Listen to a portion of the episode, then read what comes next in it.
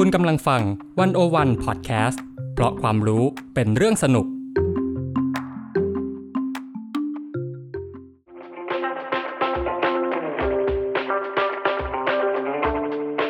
อาเซียนบอกมีไกด์ออกจากอาเซียนมุมเดิมๆ เข้าถึงอาเซียนมุมใหม่ๆ สนุกลึกและลับ แบบที่ไกด์สำนักไหนก็ไม่เคยพาไป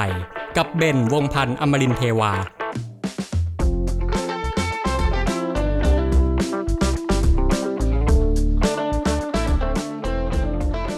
วันนี้ผมจะพาเดินทางไปที่ประเทศมาเลเซียครับ ไปดูกันว่าคนรุ่นใหม่ที่นั่นเขากำลังต่อสู้เรียกร้องทางการเมืองกันยังไงคำศัพท์ที่ต้องรู้ก่อนออกเดินทางในวันนี้อุนดีเอทีนคือชื่อของขบวนการคนรุ่นใหม่ที่เรียกร้องให้ลดอายุผู้มีสิทธิ์เลือกตั้งเหลือ 18 ปี และเพื่อเพิ่มอรรถรสในการเดินทางครับ ขอแนะนำให้ชมภาพยนตร์เรื่อง Rise in Nick c a l i l a ทาง Netflix ด้วยครับ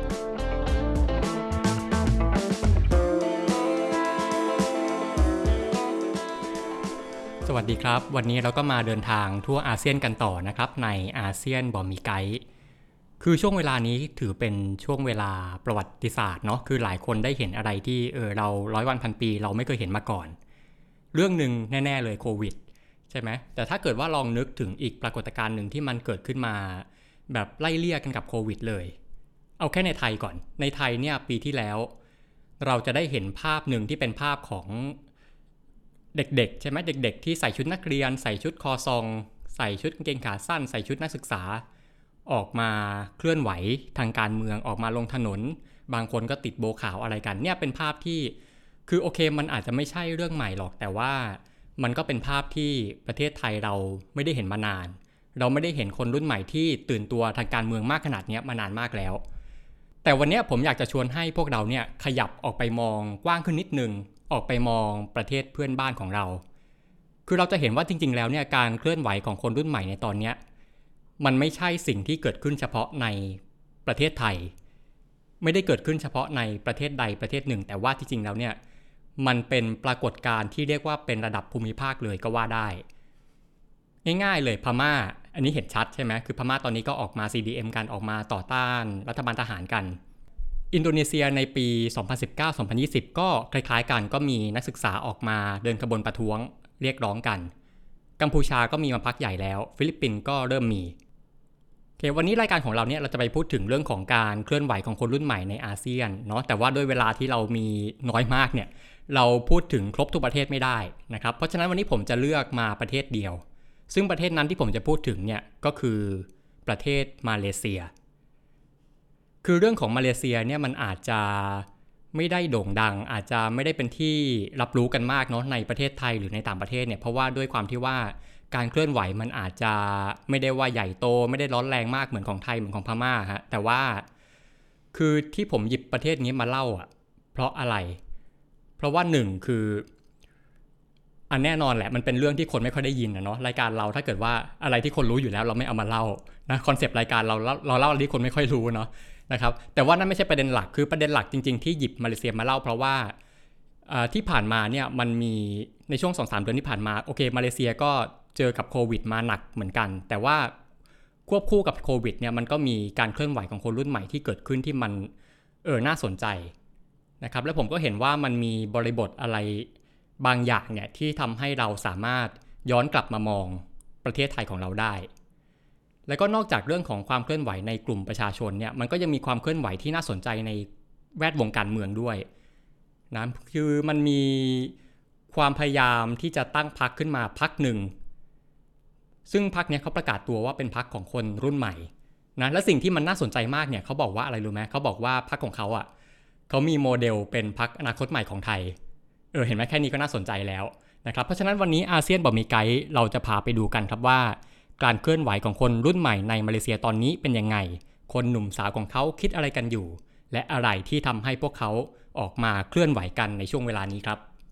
อะมาเข้าเรื่องเลยเนาะก็ถ้าถามว่าเพราะอะไรคนรุ่นใหม่เขาถึงออกมาเคลื่อนไหวกันในมาเลเซีย ต้องย้อนเวลากลับไปปี 2018 นะครับหลายคนอาจจะจำได้ปีนั้นเนี่ยมาเลเซียเขามีการเลือกตั้งนะแล้วการเลือกตั้งครั้งนี้มันถือเป็นแบบเป็นการพลิกหน้า ประวัติศาสตร์ของมาเลเซียเลยอะ่ะคือ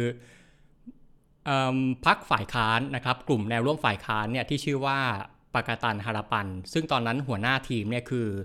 มหาเทโมฮัมหมัด จริง ๆ มหาเทก็เป็นคนที่คนมาเลเซียเรียกว่าคุ้นเคยอยู่แล้วเนาะคือเหมือนเป็นเล่าเก่าในขวดใหม่อะ่ะเป็นคนเดิมแต่ว่ามามาในหมวกใหม่นะครับมาในแนวร่วมใหม่เนี่ยเขาสามารถเอาชนะแนวร่วมบาริซานนัสยอนานนะครับเป็นพรรครัฐบาลที่เรียกว่าโอ้โหปกครองมาเลเซียมาตั้งแต่ ช่วงแรก ๆ เลยตั้งแต่ช่วงก่อตั้งประเทศเนี่ยแนวร่วมนี้ปกครองมาเลเซียมาต่อเนื่องกันเกินกว่า 60-70 ปี คือการเลือกตั้งเนี่ยครั้งในที่พรรคฝ่ายค้านชนะเนี่ยคือโอเคว่า การที่ฝ่ายค้านชนะรัฐบาลเนี่ยมันไม่ใช่เรื่องแปลกใช่ไหมแต่ว่าการที่เขาสามารถเอาชนะพรรครัฐบาลที่ปกครองประเทศมาตลอดเนี่ยอันนี้มันมันถือเป็นเรื่องแบบโหพลิกฟ้าคว่ำแผ่นดินนะเป็นเรื่องปาฏิหาริย์มาก ซึ่งเออการที่เขาอยู่มานานแต่ว่าเขาโดนโค่นล้มได้เนี่ยเออมันเป็นเรื่องที่ Impact กับความรู้สึกของคนมาเลเซียมากแล้วพอคนมาเลเซียรู้สึกว่า เออพักการเมืองเก่าๆเนี่ย หายไปแล้วเฟดไปแล้วเขาก็รู้สึกว่าเออการเลือกตั้งครั้งนี้มันจะเป็นความหวังที่เราจะได้เห็นอะไรใหม่ๆสักทีเนาะหลังจากที่ว่าเออเราอยู่กับโครงสร้างแบบเดิมมายาวนาน ซึ่งโครงสร้างแบบเดิมเนี่ยมันก็มีปัญหาหลาย ๆ อย่างที่มัน อาจจะไม่ได้รับการแก้ไขมานานมากแล้วนะครับ และการที่มีการเปลี่ยนขั้วเปลี่ยนฝั่งเนี่ยเออก็เป็นความหวังว่าเออมันจะได้เจออะไรใหม่ๆสักทีเนาะแต่ว่าจริง ๆ แล้วไอ้การเลือกตั้งครั้งนี้ที่มันเป็นความหวังของคนเนี่ยจริง ๆ แล้วคน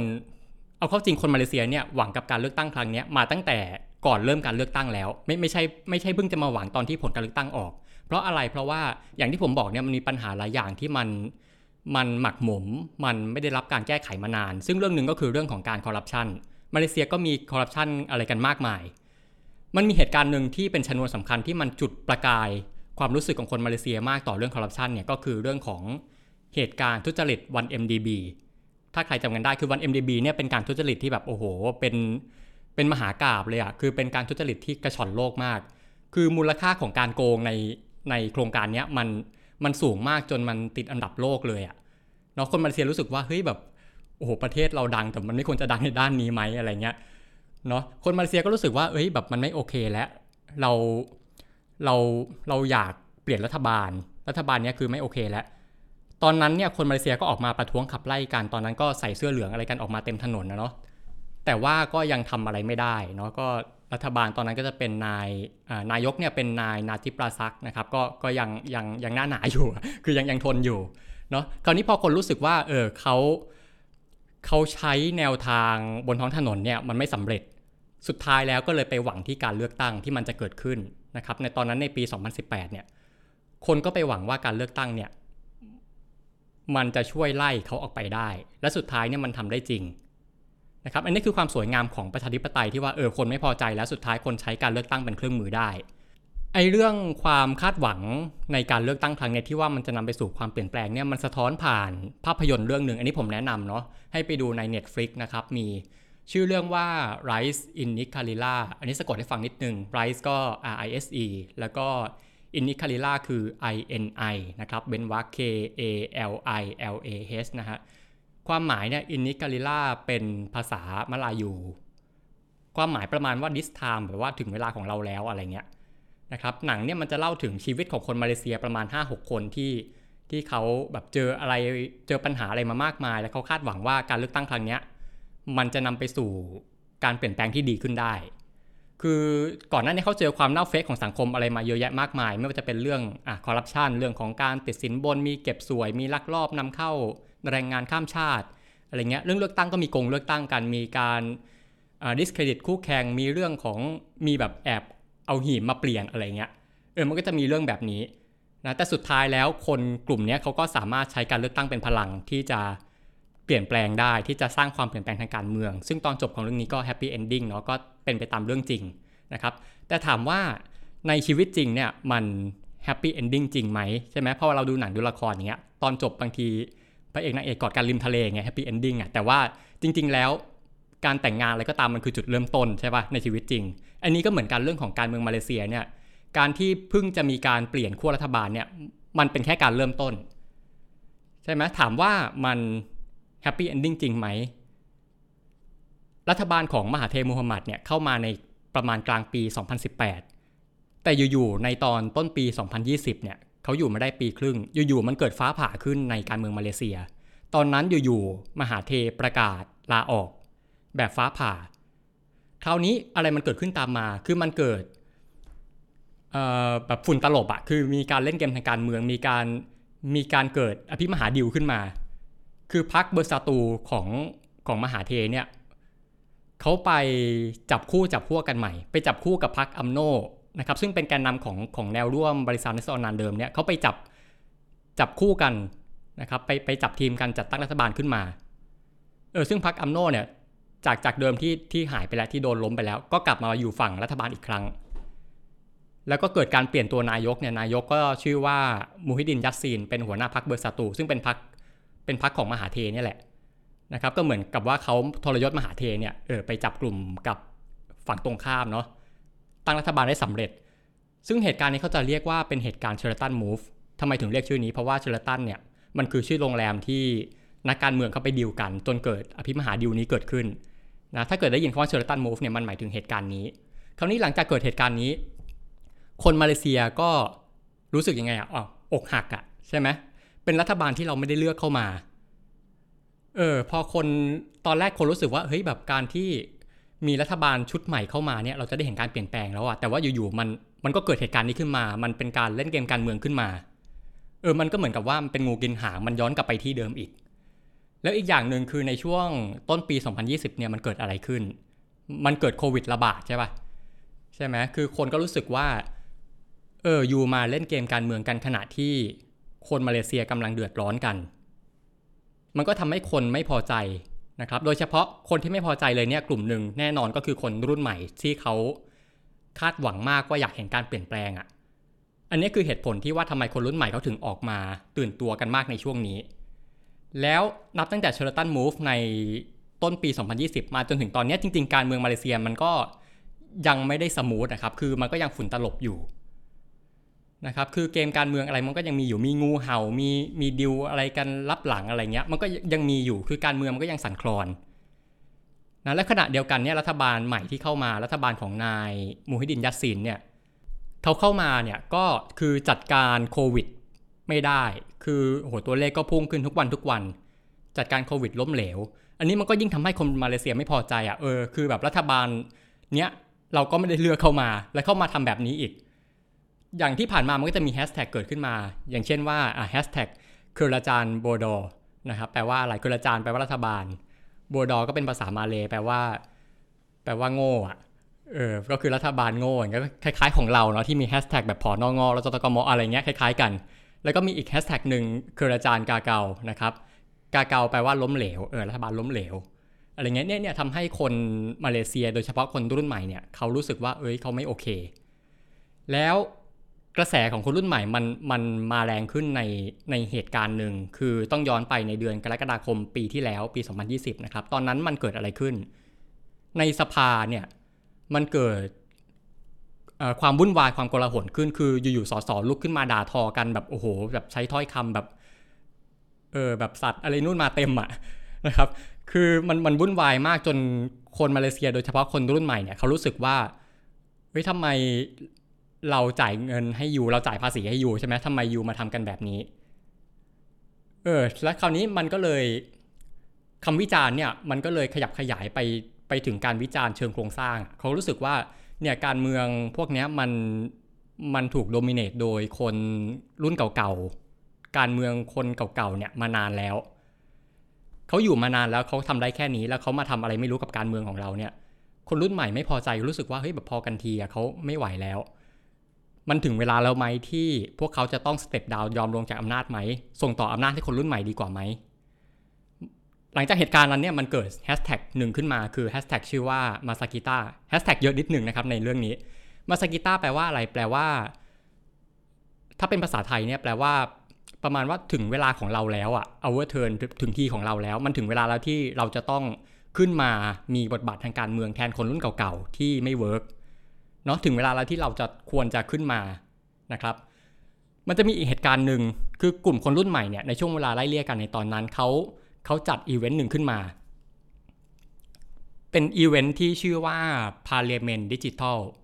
นะครับคือเป็นสภาดิจิทัลอะก็คือว่าอ่าเป็นการจัดประชุมสภาที่เกิดขึ้นบนโลกออนไลน์ คราวนี้จุดเด่นของมันก็คือว่าคนที่เข้าร่วมเนี่ยเขาเปิดให้คนรุ่นใหม่ที่อายุประมาณ 15 ถึง 30 35 เนี่ย เข้ามาเข้าร่วม ซึ่งเป็นเหตุการณ์ที่ซึ่งเป็นอีเวนท์ที่ได้รับความสนใจสูงมาก คือคนรุ่นใหม่สมัครกันมาเป็นเป็นพันๆคนนะครับสุดท้ายได้รับการคัดเลือกมาประมาณ 200 คน ให้เข้ามาเป็นสสจำลองเนี่ยและเหตุการณ์นี้คือคือมันมันเกิดขึ้นบนโลกออนไลน์ แล้วก็มีคนเข้ามาดูเยอะมาก ได้รับความสนใจเยอะมาก คือมีคนมาดูเป็นหลักแสนคนประมาณ 2 0 0 0 0 0กว่าคน ซึ่งในนั้นเนี่ยก็จะมีการอภิปรายกันหลาย ๆ เรื่องเลยมีทั้งเรื่องสังคมเรื่องเศรษฐกิจ เรื่องโควิดอะไรต่างๆเนี่ย คราวนี้พอคนมาดูสภาจำลองเนี่ย แล้วก็ไปเปรียบเทียบกับสภาจริง คือสภาจริงอย่างที่บอกเนี่ยมันมีการด่าทอมีอะไรกันเกิดขึ้นใช่ไหมมันเกิดการเปรียบเทียบกันครับว่าเนี่ยคุณดูสิ ดูคนรุ่นใหม่สิ ดูเขาอภิปรายกันเห็นไหมมันดูมีความรู้มันดูเป็นเรื่องเป็นราว ไม่เหมือนกับสภาสสจริงอะที่ว่าเฮ้ยแบบมาด่ามาอะไรกันไม่รู้ และอีกอย่างหนึ่งที่ Parliament Digital มันตบหน้านักการเมืองเนี่ยคืออีกอย่างหนึ่งคือว่า ตอนนั้นเนี่ย สภาเขาเขาเหมือนเขาถ่วงอะเขาบอกว่าเขาขอไม่จัดประชุมสภา เพราะอะไรเพราะว่ามันมีโควิด ขอไม่จัดนะนะครับ แต่ว่าการที่คนรุ่นใหม่เนี่ยเขาจัดสภาขึ้นมาได้เนี่ยบนโลกดิจิตอลเนี่ยมันสะท้อนว่าอะไรมันสะท้อนว่าเนี่ยเห็นไหมมันก็จัดขึ้นมาได้ ด้วยการใช้เทคโนโลยีใช่ไหมเนี่ยมันก็ตบหน้านักการเมืองว่าเออเนี่ยเห็นไหมถ้ายูจะจัดมันก็ทำได้ เอออันนี้อันนี้มันมันถือว่าเป็นเป็นการเป็นการเป็นการตบหน้าที่แบบเออที่ที่ที่ค่อนข้างที่ค่อนข้างฉลาดเนาะนะครับแล้วก็ไอไองานเนี้ยคือ Parliament Digital เนี่ยมันมีกลุ่มเยาวชนที่จัดร่วมกันมาหลายกลุ่ม คือมันเหมือนของไทยเนี่ยที่ว่ามันจะมีกลุ่มคนรุ่นใหม่หลาย ๆ กลุ่มเนาะมีกลุ่มธรรมศาสตร์กลุ่มนักเรียนเลวกลุ่มกลุ่ม REDEM อะไรเงี้ยก็มีหลาย ๆ กลุ่มของเขาก็มีหลายกลุ่มเหมือนกัน แต่มันจะมีกลุ่มหนึ่งที่โดดเด่นมากของมาเลเซีย คือกลุ่ม Undi eighteen ถามว่า Undi eighteen เนี่ยคืออะไรอะมันคือขบวนการอะไรนะครับคำว่า undi เนี่ยเป็นภาษามาเลย์แปลว่าโหวตก็คือแปลว่าการเลือกตั้งโหวต18เนี่ยคืออะไรมันคือ คือคนมาเลเซียอย่างนี้ครับ คือว่าโดยปกติแล้วมันจะมีกฎหมายว่าถ้าอยู่จะเลือกตั้งเนี่ยอยู่จะต้องมีอายุอย่างต่ำ21 ปี คือปกติถ้าเป็นทั่วไปในต่างประเทศอย่างเช่นไทยเนี่ย ถ้าอยู่เลือกตั้งได้อะ18 ก็เลือกได้แล้วใช่ไหม คราวนี้คนมาเลเซียก็รู้สึกว่าทำไมเราต้องรอจนถึง 21ทำไมเราไม่ได้เลือกตั้งที่อายุ 18 ปีเหมือนกับประเทศอื่นๆบ้าง เออ ข้อเสนอนี้มันก็มีมานานแล้วนะครับ แล้วก็อีกอย่างหนึ่งคนมาเลเซียรู้สึกว่าเขาอายุ 18อะจริง ๆเขาก็เป็นผู้ใหญ่ระดับหนึ่งแล้ว เรียนจบมามัธยมแล้วเนาะอีกอย่างหนึ่งเนี่ยเวลาสมมติทำผิดอะไรก็ตามเนี่ย เวลาเขาติดคุกอะ มันไม่ใช่คุกเยาวชนแล้วอะมันก็คือเป็นการรับผิดเหมือนผู้ใหญ่เลย เออแล้วแล้วเพราะอะไรเพราะอะไรเขาถึงจะเลือกตั้งเหมือนผู้ใหญ่ไม่ได้ ข้อเสนอนี้มีมานานแล้ว แล้วก็มันมาเป็นรูปเป็นร่างมากที่สุดเนี่ยสมัยที่มหาเทกลับมาเป็นนายกรัฐมนตรีอีกครั้ง ซึ่งตอนนั้นรัฐบาลของมหาเทเนี่ยก็ช่วยกันผลักดันจนสุดท้ายเนี่ยข้อเสนออุนดีเอทีเนี่ยมันสามารถผ่านสภาได้เนาะคือรัฐบาลของมหาเทเนี่ยต้องบอกก่อนว่าคือเขาเอาใจคนรุ่นใหม่เยอะมาก เพราะว่า คนรุ่นใหม่คือฐานเสียงของเขาอะใช่ไหมคือมันคือคนที่อยากเห็นการเปลี่ยนแปลง คือคนที่ไม่โอเคกับเรื่องของการทุจริตเรื่องของวัน MDB อะไรพวกเนี้ยนะครับเพราะฉะนั้นรัฐบาลของมหาเทตอนนั้นเนี่ยจะเอาใจคนรุ่นใหม่มาก แล้วก็เขายืนยันได้ว่าไอ้ข้อเสนอของ Undi เนี่ยคือไม่ไม่ใช่ว่าผ่านสภาแล้วผ่านเลยนะครับแต่ว่ามันต้องไปผ่านกกตอีกอีกขั้นหนึ่งตอนแรกก็บอกว่าอะเขาจะผลักดันให้มันเรียบร้อยเนี่ยให้ Undi eighteen เนี่ยมันเกิดขึ้นได้ในปีในปี 2021 ในเดือนกรกฎาคมก็คือเดือนนี้แหละเนาะ แต่ว่าสุดท้ายแล้วคนรุ่นใหม่มาเลเซียก็อกหัก คืออกหักเพราะอะไรเพราะว่าอยู่ๆกกตมาเลเซียเนี่ย บอกว่า ไอทำให้ไม่ทันนะ ขอดีเลย์นะ ขอดีเลย์ไปถึงเดือนกันยายน 2022 ไปถึงปีหน้า โอเค บางคนอาจจะบอกว่าเออมันก็ดีเลย์ไปแค่ปีเดียวเนาะมันอาจจะไม่เป็นไรหรอก คือเขาอ้างเรื่องโควิดแหละเออซึ่งมันก็เมคเซนไหมนี่ไม่รู้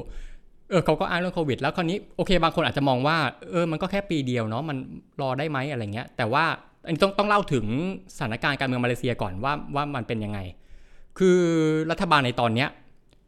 มันเป็นรัฐบาลที่เสียงปริ่มน้ำมาก คือพรรครัฐบาลเนี่ยมีที่นั่งมากกว่าพรรคฝ่ายค้านแค่ประมาณ 2-3 ที่นั่งเองอะซึ่งซึ่งมันเสี่ยงจะล่มได้ตลอดเวลา ทีเนี้ยมันก็มีการคาดหมายครับว่ามันจะมีการยุบสภาเพื่อจะเลือกตั้งใหม่เนี่ยไม่เกินปลายปีนี้อะคราวนี้พอมันเลื่อนข้อเสนออุนดีเอทีนไปจนถึงปีหน้าเนี่ยมันแปลว่าอะไร มันก็แปลว่า ถ้าเกิดว่าการเลือกตั้งมันเกิดขึ้นในปีนี้จริงอะ่ะคนรุ่นใหม่ในมาเลเซียที่อายุ 18ถึง21 ปี เกือบประมาณ 4-5 ล้านคนเนี่ยเขาจะไม่ทันที่จะ ลงคะแนนเสียงในการเลือกตั้งครั้งนี้ ซึ่งเขารู้สึกมันไม่โอเค เขาก็อยากส่งเสียง เขาก็อยากอยากเลือกตั้งเนาะเออคนรุ่นใหม่เนี่ยรู้สึกว่าเออเขาถูกหักหลังอะแล้วก็มันก็เกิดการการก่อม็อบขนาดย่อมๆขึ้นมาประท้วงในเรื่องนี้นะครับมันเป็นการก่อม็อบบนท้องถนน ซึ่งเกิดขึ้นควบคู่กับโลกออนไลน์ มันเกิดแฮชแท็กอะไรขึ้นมามากมาย อย่างเช่นว่าอะแฮชแท็กอุนดีเอทีนนาวมันต้องเกิดขึ้นเดี๋ยวนี้นาวใช่ไหมเกิดขึ้นเดี๋ยวนี้แฮชแท็กมานาอุนดิคามินะครับ อ่านอ่านถูกหรือเปล่าไม่แน่ใจเนี่ย แต่มันแปลว่า where is our vote เสียงของเราหายไปไหนนะครับแล้วก็มีการตะโกนอะไรกันลองลอง lift the youth อะไรเงี้ยคือขอให้คนรุ่นใหม่จงเจริญอะไรประมาณนั้น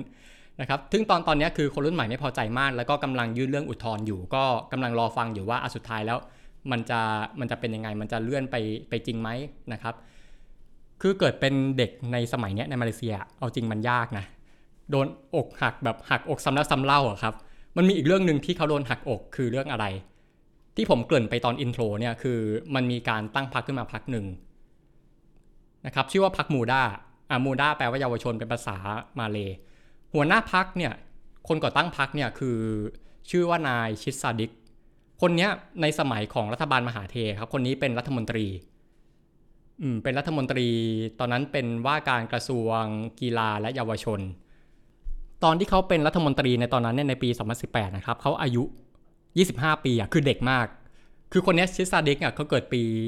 1992 ปีเดียวกับผมเลย อายุเท่าผมเลยนะครับคือตอนที่เขาเป็นรัฐมนตรีเนี่ยเขาเป็นรัฐมนตรีที่อายุน้อยที่สุดในมาเลเซีย แล้วก็ในเอเชียด้วยอะตอนนั้นคือเด็กมาก คือการการที่มหาเทเขาเอาคนรุ่นใหม่ ขึ้นมาเป็นรัฐมนตรีเนี่ยมันก็สะท้อนอย่างหนึ่งว่าเออเขาเอาใจคนรุ่นใหม่เห็นไหมใช่ไหมครับ แต่คราวนี้พอมันเกิดการพลิกขั้วทางการเมืองเมื่อต้นปี 2020 เนี่ย คือนายชิสซาดิกเนี่ยก็โอเคก็หลุดจากตำแหน่งไปด้วย และอีกอย่างหนึ่งคือพรรคเบอร์ซาตูเนี่ยที่มหาเทโดนหักหลังเนี่ยสุดท้ายแล้วพรรคเบอร์ซาตูก็ขับไล่มหาเทออกจากพรรคและชิสซาดิกซึ่งซึ่งเป็นนักการเมืองที่มหาเทปั้นขึ้นมาเนี่ยก็โดนไล่ออกไปตามๆกันนะครับ คราวนี้พอเขาถูกไล่ออกจากพรรคเนี่ยชิสซาดิกก็เลยตั้งใจว่าจะไปตั้งพรรคใหม่ อืมไม่ไม่ใช่ว่าไปอยู่กับมหาเทแล้วขอไปตั้งพักใหม่แล้วกัน ซึ่งพักเนี่ยเขาไปตั้งชื่อว่าเป็นพักมูดา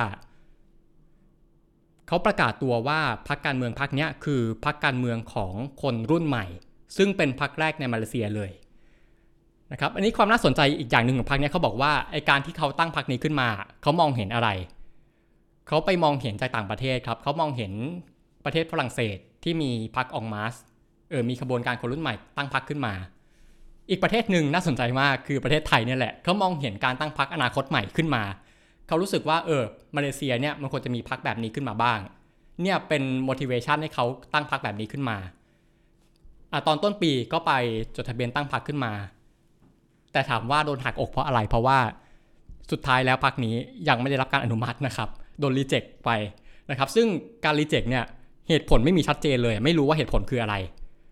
เออตอนนี้เขากำลังต่อสู้กันอยู่ว่าเออ เหตุผลมันคืออะไรนะครับเขากำลังต่อสู้กันอยู่ว่าเอออยากให้พักนี้มันได้ตั้งขึ้นมาเนาะตอนนี้ก็อยู่ในขั้นตอนทางกฎหมายกันอยู่เนี่ยไอการการที่พักมูด้ามันโดนกีดกันไม่ให้ตั้งพักขึ้นมาเนี่ยคือส่วนหนึ่งเนี่ยมันน่าจะสะท้อนได้เนาะถึงการที่รัฐเนี่ยเขาเขาหวาดกลัวอะไรบางอย่าง คือเขากลัวว่าคือผมไม่แน่ใจนะว่าเขาได้ดูตัวอย่างของไทยหรือเปล่าเนาะของไทยเรามีพักอนาคตใหม่มีพักก้าวไกลขึ้นมาเนี่ย คือคะแนนเสียงที่ได้มาสุดท้ายมันไม่ได้ว่าได้มาน้อยๆอะเออซึ่งมันก็สะเทือนการเมืองระดับหนึ่งคราวนี้ไม่แน่ใจว่ามาเลเซียได้ได้ดูโมเดลของไทยมาหรือเปล่า ซึ่งพออนุญาตให้ตั้งพักนี้ขึ้นมาปุ๊บมันสะเทือนการเมืองอะก็เลยสุดท้ายมาเลเซียก็เลยว่าเออไม่ไม่ให้ตั้งเลยดีกว่าอะไรอย่างนี้หรือเปล่า อันนี้ไม่แน่ใจเนาะนะครับเขาก็กลัวว่าเออการที่มีพรรคคนรุ่นใหม่ขึ้นมาเนี่ยมันจะมาเขย่าการเมือง มันจะมาสร้างความเปลี่ยนแปลงอะไรบางอย่างหรือเปล่าจน นักการเมืองเก่าๆเนี่ย สุดท้ายแล้วเขาจะเสียประโยชน์จากการเปลี่ยนแปลงนี้หรือเปล่า ใช่ไหมรวมถึงเรื่องของการที่ไม่ยอมให้คนที่อายุ 18 ปีได้เลือกตั้งเนี่ย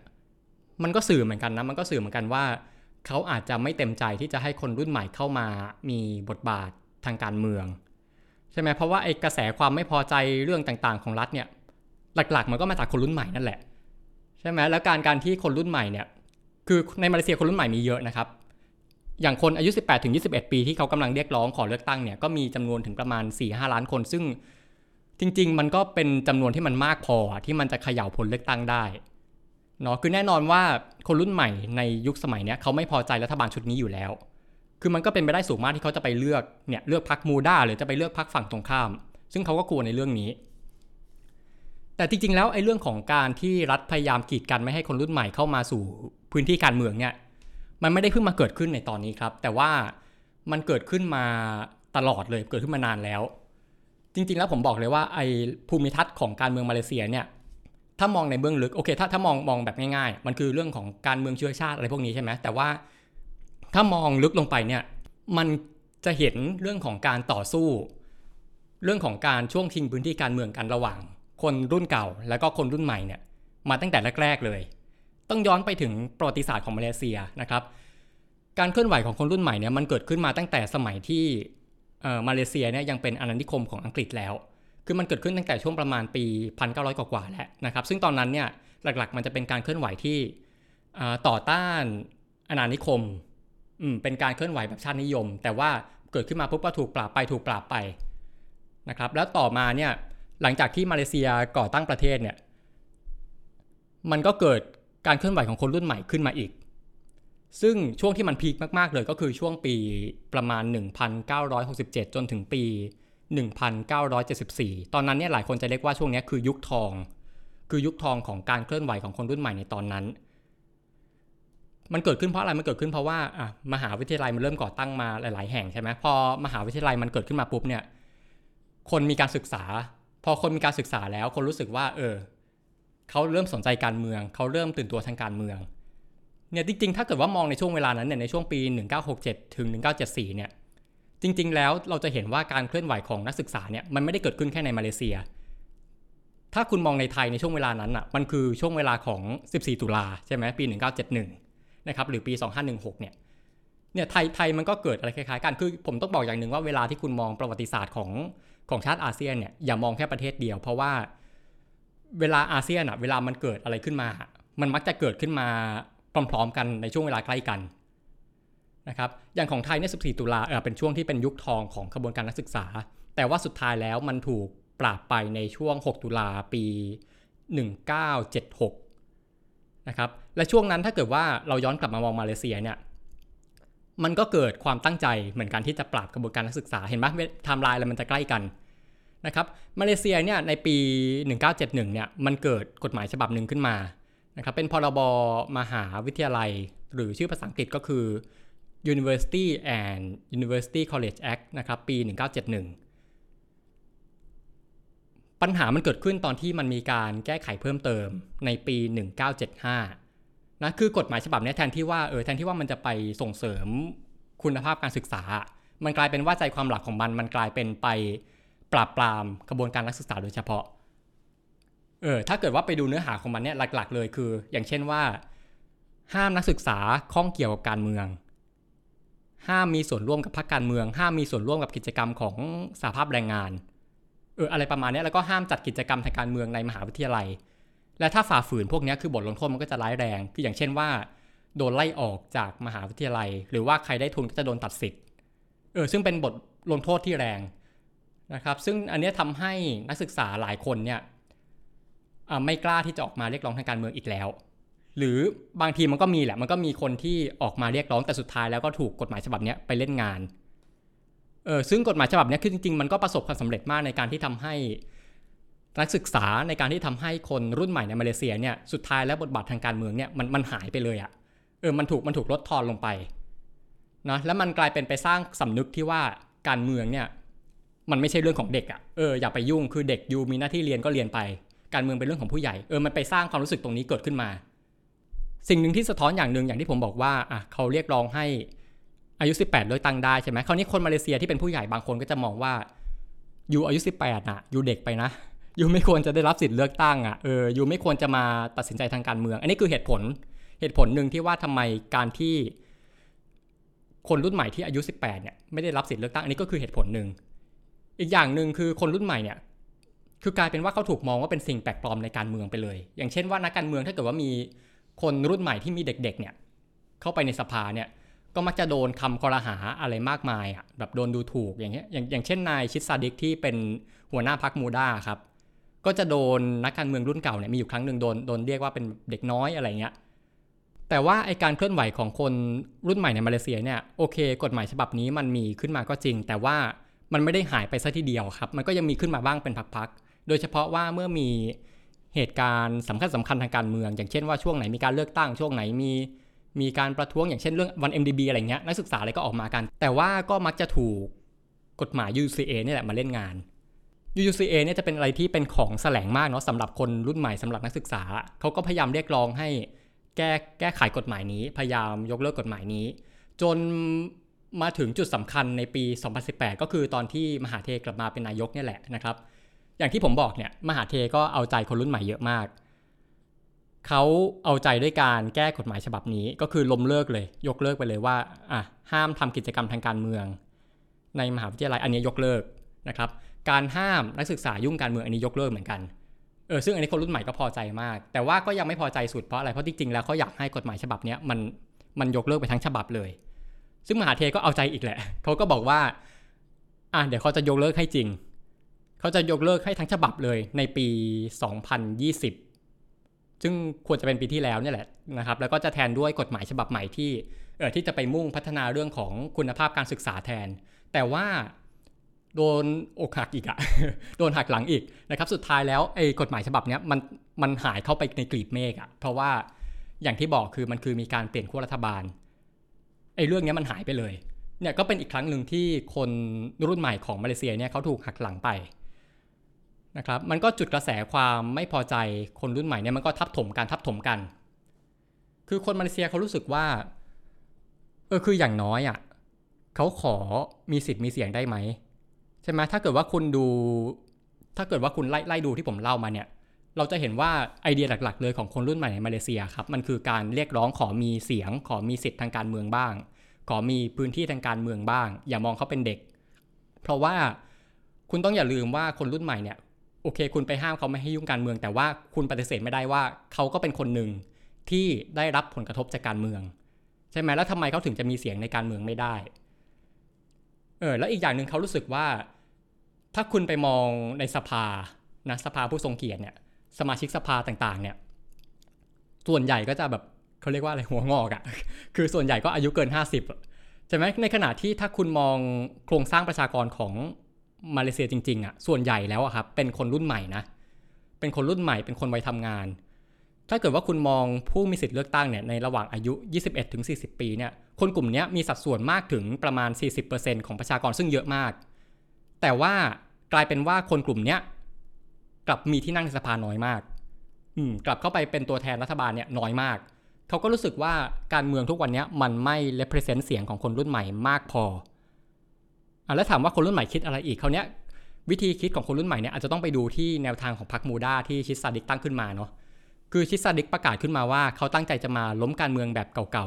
ๆ การเมืองแบบเก่าๆของเขาเนี่ยความหมายคืออะไรอะแน่ๆก็คือเป็นการเมืองที่มันผูกขาดอยู่กับนักการเมืองหน้าเดิมๆอะนักการเมืองเก่าๆ เนาะซึ่งมันมันมันไม่ได้มีพื้นที่คนรุ่นใหม่มากมาย แล้วก็อีกอย่างหนึ่งคือเรื่องของการเมืองเชื้อชาตินะครับซึ่งทุกวันนี้คือการเมืองมันมันจะมันจะ base on เชื้อชาติมากคือมาเลเซียหลักๆจะมีเชื้อชาติอยู่ 3 เชื้อชาติมีจีน มีมาเลย์แล้วก็มีมีอินเดียเนาะคืออันนี้ต้องเล่าให้ฟังเรื่องของ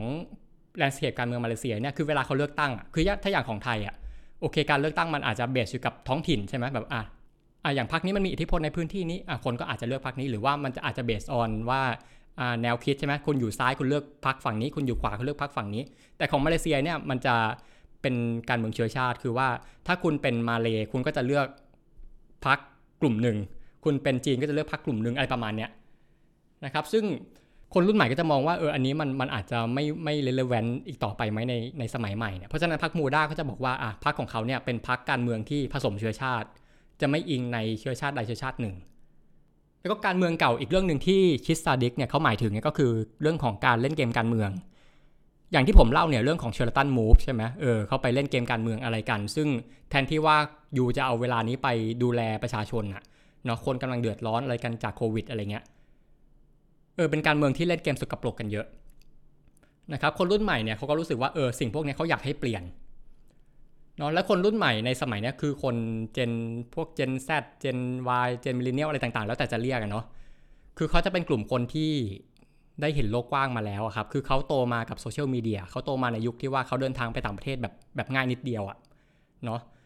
เขาก็อยากเห็นประเทศของเขาเนี่ยมันเปลี่ยนแปลงให้เท่าทันโลก ซึ่งมันไม่ใช่แค่คนรุ่นใหม่ในมาเลเซียที่เขาคิดแบบนี้ครับ แต่ว่ามันรวมถึงคนทั้งอาเซียน รวมถึงคนรุ่นใหม่ทั้งอาเซียน รวมถึงคนรุ่นใหม่ทั้งโลกใช่ไหมเพราะว่า คือต้องบอกอย่างหนึ่งว่าเขามีความคิดที่มันมันเชื่อมโยงสอดคล้องกัน ถึงต่อให้ว่าเขาจะเคลื่อนไหวคนละประเทศกันแต่ถ้าเกิดว่าคุณดูแนวคิดของเขาเนี่ยเราจะเห็นอุดมการณ์อะไรที่มันคล้ายกันเนาะอย่างเช่นเรื่องว่าประชาธิปไตยเรื่องของเสรีนิยมอะไรเงี้ยมันจะคล้ายกัน คือเขาอยากเห็นสังคมที่ดีกว่า แล้วก็อีกอย่างหนึ่งคือเขาไม่พอใจที่คนรุ่นเก่าๆเนี่ยเนี่ยมรดกเก่าๆที่เขาทิ้งไว้ที่มันไม่โอเคเนาะอย่างเช่น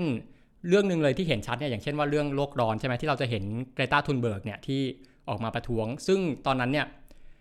มันก็ดึงคนรุ่นใหม่หลายประเทศเนี่ยออกมาประท้วงได้เยอะมากนะครับคือเวลาที่คนรุ่นใหม่ออกมาเรียกร้องการเมืองเนี่ยเขาจะไม่ได้มาเรียกร้องแค่เรื่องการเมืองอย่างเดียว แต่ว่าคือการเมืองมันคือทุกเรื่องใช่ปะเพราะฉะนั้นเนี่ยมันจะเห็นประเด็นสังคมด้วย อย่างถ้าเวลาคุณไปม็อบอะคุณจะเห็นว่าอย่างในประเทศไทยเนี่ยมันก็จะมีเรื่องการศึกษา มีเรื่องของ อย่างของไทยเนี่ยมีเรื่องการศึกษา มีเรื่องมีมีเรื่องเรื่องสุราเรื่องอะไรเงี้ยหลายๆเรื่องเรื่องศิลปะเรื่องอะไรพวกนี้ใช่ไหมมันก็จะมีหลายเรื่องปนกัน เรื่องหนึ่งที่สำคัญเลยที่คนรุ่นใหม่มักจะเรียกร้องก็คือเรื่องการศึกษาใช่ไหมอย่างในไทยก็จะมีอย่างกลุ่มนักเรียนเลวใช่ไหมที่ขอเรียกร้องปฏิรูปการศึกษาอะไรเงี้ยหรือมาเลเซียเหมือนกันมาเลเซียก็จะมีอย่างเช่นว่ามีเรื่องที่เรียกร้องให้ยกเลิกกฎหมาย UCA อะไรเงี้ยมันก็เกี่ยวคราวนี้เรื่องของการเรียกร้องด้านสังคม เรื่องของการเรียกร้องด้านการศึกษาเนี่ย อันนี้ขอเล่านิดนึงคือช่วงประมาณ 2-3 เดือนที่ผ่านมามันมีกระแสเกิดขึ้นมาในมาเลเซียเนาะซึ่งซึ่งมันเชื่อมโยงถึงเรื่องของความไม่พอใจของคนรุ่นใหม่เนี่ยมันมีกระแสหนึ่งคือกระแส hashtag นะครับ make school a safer place แปลว่าอะไรมันแปลว่า ขอให้โรงเรียนเนี่ยมันเป็นพื้นที่ปลอดภัยกว่านี้หน่อยได้ไหม มันเกิดขึ้นเพราะอะไร ต้องเล่าย้อนไปคือในปลายเดือนเมษายนนะครับนี่ขอเล่าสั้นๆ คือ มีเด็กหญิงคนหนึ่งอายุ 17 เนี่ยเขาน้องเขาชื่อว่าน้องอายฮุสนิซาผมขอเรียกว่าน้องอายนะครับเขาโพสต์คลิปลง t ิ k t o k อะเขาเล่าถึงเขาเล่าว่าเขาไปโรงเรียนแล้วเขาไปเจอครูคนหนึ่งที่ไปเล่นมุกตลกอะซึ่งเป็นมุกที่มันเป็นเรื่องการข่มขืนนะครับ คือเขาบอกว่าเขาเล่าในห้องเขาบอกว่าถ้ายูจะไปข่มขืนใครอะเมคชัวร์ก่อนนะว่าคนนั้นอายุเกิน 18 ปีเออซึ่งมันไม่ถูกใช่ไหม คือนักเรียนในห้องฟังก็รู้สึกว่าเฮ้ยแบบพูดอย่างนี้ได้ยังไงเนี่ยน้องอายก็เอาเรื่องนี้มาเล่าในทิกตอกคราวนี้มันกลายเป็นว่าคลิปเนี้ยมันกลายเป็นไวรัลไปชั่วข้ามคืน คือหลาย ๆ คนแชร์ไป แล้วก็นอกจากนั้นเนี่ยมันมีเด็กหลาย ๆ คนเนี่ยเขาติดต่อหลังไม่ไปคุยกับน้องไอเนี่ยบอกว่าเนี่ยอยู่โรงเรียนของไอเนี่ยเจอเหมือนกัน เจออะไรแบบนี้เหมือนกันเยอะเหมือนกันเนี่ยมันกลายเป็นกระแสสังคมบูมขึ้นมานะครับ มันก็เลยเกิดเป็นกระแสขึ้นมาแบบเรียกร้องให้โรงเรียนเนี่ย หยุดหยุดแนวคิดแบบนี้ หยุด toxic culture อะไรแบบนี้นะครับมันก็เลยทำให้ hashtag make school a safer place เนี่ยมันติดเทรนด์ขึ้นมา และอีกอย่างหนึ่งมันก็เกิดกระแสนอกโลกออนไลน์ด้วย ก็คือว่ามีการพากันประท้วงหยุดเรียนนะครับหรือไม่ก็คืออะไปโรงเรียนนี่แหละ ไปเดินเข้าห้องเรียนปุ๊บ แล้วก็ถึงเวลาครูเข้าปุ๊บเดินออก ซึ่งเขาเรียกว่าเป็นกระแส nationwide school walkout day แล้วก็บางทีนักเรียนก็เนี่ยติดติดโบกัน คล้ายๆไทยเนาะติดโบสีขาวสีแดงแสดงสัญลักษณ์กันนะครับเนี่ยและอีกอย่างหนึ่งคือกระแสเรื่องนี้มันมันเกิดขึ้นมาพร้อม ๆ กับเรื่องของการต่อต้านการตรวจประจำเดือนในนักเรียนเด็กผู้หญิงเนี่ยเอออันนี้น่าสนใจมากคือต้องเล่านิดหนึ่งคือว่า คือโรงเรียนเนี่ยถ้าเกิดว่าเป็นนักเรียนมาเลยมุสลิมเนี่ยเขาจะมีบังคับละหมาดใช่ไหมอะละหมาดกี่เวลากี่เวลา มันก็จะมีกฎว่าอะถ้าเกิดว่าผู้หญิงเป็นประจำเดือนก็ไม่ต้องละหมาดคราวเนี้ย บางโรงเรียนเขาจะกลัวว่าเด็กผู้หญิงเนี่ยเขาจะอ้างว่ามีประจำเดือนแบบโกหกอะโกหกก็มีประจำเดือนเพื่อที่ว่าจะจะขอเลี่ยงไม่ไปละหมาดอะไรเงี้ยโรงเรียนก็เลยขอตรวจประจำเดือนแบบขอตรวจผ้าอนามัยขึ้นมา ซึ่งแบบนักเรียนก็ไม่พอใจมากเฮ้ยแบบมันละเมิดสิทธิ์กันเกินไปนะ มันละล่าเราล้วงกันเกินไปนะครับเนี่ยมันก็เป็นกระแสที่เกิดขึ้นมาพร้อม ๆ กัน มันก็เลยเกิดเป็น เป็นความรู้สึกนึกคิดของคนรุ่นใหม่มาเลเซียที่รู้สึกว่าเออมันเป็นโครงสร้างที่มันเป็นปัญหา มันควรจะได้รับการแก้ไข เออแต่แต่ว่าแทนแทนที่ว่าแทนที่ว่าน้องอายเนี่ยโอเคส่วนหนึ่งก็สนับสนุน แต่ว่ามันก็มีอีกส่วนหนึ่งที่ที่ที่เขาด่ากับใช่ไหมคือเขาไม่พอใจน้องอายที่ออกมาเปิดเผยเรื่องนี้เขารู้สึกว่าน้องอายเนี่ยเอาเรื่องนี้มาพูดเนี่ยแล้วมาทำให้โรงเรียนเสียชื่อเสียง ออมันก็แปลกเนาะคือโรงเรียนแถวๆเนี้ยคือแทนที่ว่าคุณจะปกป้องเหยื่อคุณปกป้องเกียรติของโรงเรียนมากกว่าอะไรเงี้ยเออมันก็เป็นกันแบบอาเซียนร่วมใจอะเนาะหลายๆประเทศเป็นกันเนาะคราวนี้ทำให้เธอแบบบางทีเธอก็โดนคำขู่น้องอายเนี่ยบางทีบางทีเพื่อนนักเรียนชายบางทีคุณครูอะไรก็ขู่กัน โดนล้อเลียนกันทำให้เธอเนี่ยไปโรงเรียนไม่ได้เลยพักใหญ่เนาะและอีกอย่างหนึ่งที่มันไม่น่าพอใจเลยเนี่ยก็คือว่าไอการดำเนินการเรื่องเนี้ยเรื่องของการเล่นงานคุณครูที่ ที่มาปล่อยโจ๊กเรื่องนี้มันก็เชื่องช้ามาก แล้วมันมันดูเหมือนว่าครูใหญ่หรือว่ากระทรวงศึกษาอะไรก็ตามเนี่ยดูจะไม่ค่อยใส่ใจเรื่องนี้มากเท่าไหร่นะครับซึ่งน้องอายนี่ก็บอกว่าเขาจะขอสู้เรื่องนี้ต่อไปคือเรื่องนี้ยังไม่จบนะฮะน้องอายเนี่ยขอบอกว่าเขาจะขอเป็นตัวแทนเป็นปากเสียงเรื่องนี้ให้ต่อไปเนาะอันนี้ก็เป็นภาพแทนอย่างหนึ่งที่สื่อถึง ความไม่พอใจอะความไม่โอเคของคนรุ่นใหม่ในมาเลเซียที่เขารู้สึกว่าเออมันควรจะเปลี่ยนแปลง ไม่ใช่แค่เรื่องการเมือง แต่เป็นเรื่องสังคมด้วย ซึ่งอันนี้ผมผมสะดุดกับคำพูดของเป็น NGO คนหนึ่งที่เขาออกมาพูดว่าเนี่ยปรากฏการณ์ที่เกิดขึ้นของน้องอายเนี่ยคือน้องอายเนี่ยคือภาพแทนเลยของคนรุ่นใหม่ในมาเลเซียที่เขาเขาไม่ยอมเงียบอีกต่อไปอะ่ะคือเขามีโซเชียลมีเดียเป็นเครื่องมือ และเขากล้าที่จะใช้โซเชียลมีเดียเนี่ยเป็นเครื่องมือออกมาพูด เพื่อที่จะเรียกร้องความถูกต้อง คือคนรุ่นใหม่ทุกวันนี้ไม่ยอมเป็นเหยื่ออีกต่อไปแล้ว เนาะเขาขอออกมาเรียกร้องความถูกต้องให้ตัวเองนะครับครับที่พูดมาทั้งหมดเนี่ยผมย้ำอีกครั้งหนึ่งเนาะว่ากระแสความตื่นตัวของคนรุ่นใหม่ในตอนเนี้ยเออในมาเลเซียเนี่ยมันมันก็ร้อนแรงระดับหนึ่งแต่ว่าไม่ได้อยากให้มองแค่เป็นปรากฏการณ์ของประเทศใดประเทศหนึ่ง ไม่ใช่แค่มาเลเซีย ไม่ใช่แค่ไทย แต่ว่า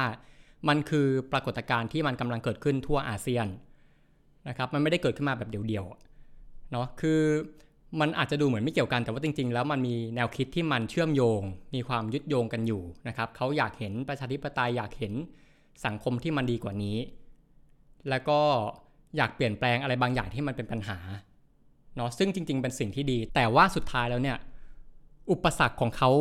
ที่ใหญ่ที่สุดเลยอะครับ มันกลายเป็นว่า คนรุ่นเก่าเนี่ยแหละที่ที่ขัดขวางการเปลี่ยนแปลง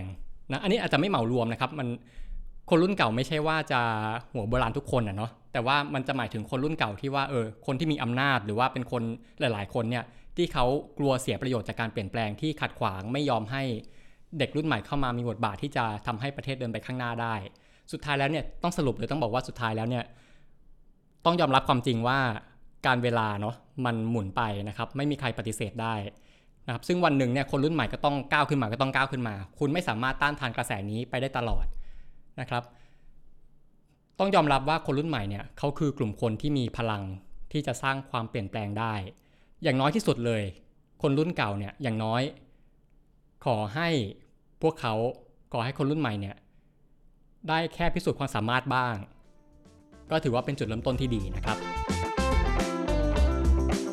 แล้ววันนี้การเดินทางดูการต่อสู้ของคนรุ่นใหม่ในมาเลเซียของเราก็จบลงแล้วนะครับ แต่ยังมีมุมมองของอาเซียนที่น่าสนใจอีกเยอะเลยครับ แล้วติดตามกันในอาเซียนบอมีไกด์ตอนหน้านะครับ ว่าเราจะพาคุณไปที่ไหน วันนี้ผมเบนวงพันธ์อมรินเทวา สวัสดีครับ